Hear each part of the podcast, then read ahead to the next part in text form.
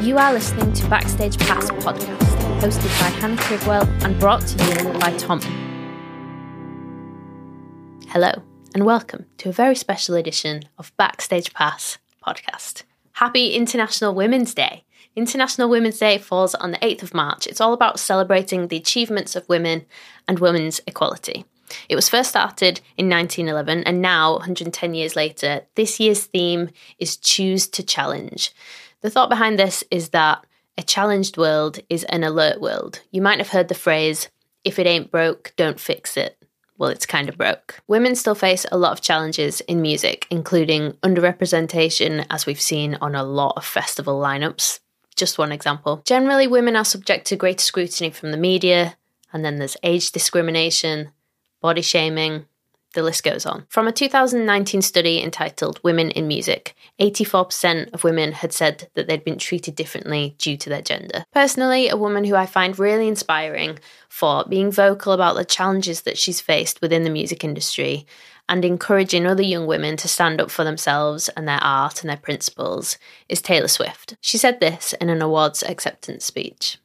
Some people will always have slight reservations about you, whether you deserve to be there, whether your male producer or co writer is the reason for your success, or whether it was a savvy record label.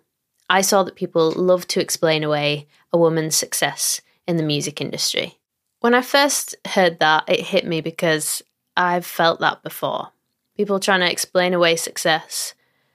And it sucks, especially when you work really hard to get to where you are. From USC's third annual music report of 2020, here are some stats. In 2019, 22.5% of the top songs were by female artists. 14.4% of songwriters were female. 5% of producers were female. I know from songwriting sessions, co writing songs for myself and for other artists, that there just aren't as many female producers or songwriters out there. And not so long ago, these jobs were seen as something that only a man could or should do. It's really good to see a lot more female and non binary producers and DJs coming through. And I hope with the next generation of music makers, then that I can encourage people to get into these areas too. Music can be quite a brutal industry at times, and there's a lot to be said about patience and perseverance and doing things the way that you want to do them. But just keeping the faith and keeping focus. I'm really inspired by Lizzo, who's been a songwriter for a long time. She recently tweeted, Eight years of touring, giving out free tickets to my undersold shows, sleepless nights in my car, losing my dad, and giving up on music, playing shows for free beer and food with less than $32 in my bank account, constantly writing songs, hearing no but always saying yes. Glad I never gave up. What a legend. I want to share two of my favourite tips from inspirational women in music. The first one is from Abby Mack from BBC Introducing and BBC Radio 1. When you get an opportunity, seize it and go the extra mile. Whether that's staying on a little bit later to lend a hand, thinking of a really good idea, or maybe you're bringing them a brand new artist that they've never heard of before. Make sure that you stand out and they can't easily forget you. The next tip is from Maxie Gedge, who's from PRS Foundation. She's also a musician and a promoter.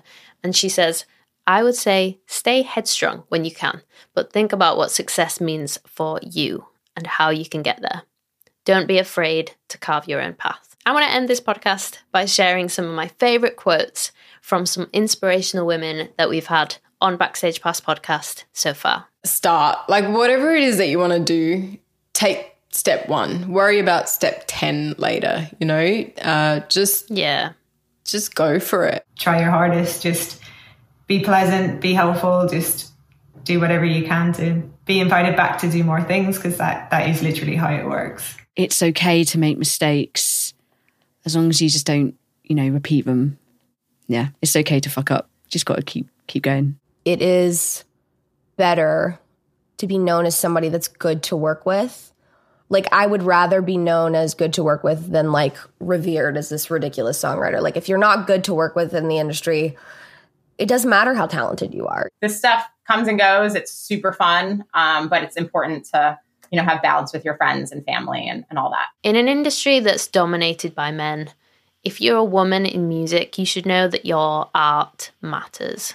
and that what you contribute to this industry and this life experience matters. Music affects so many people and helps so many people, and it's such an important thing and such a fulfilling thing to pursue. There may still be times that you have to fight and work harder than your male counterparts, and that's, well, it just shouldn't be like that. But things are getting better, and it's becoming a really exciting time to be a woman in music. Thanks for tuning in to this episode. Be sure to hit subscribe and leave a comment to let us know what you think, and I will see you next time on Backstage Pass.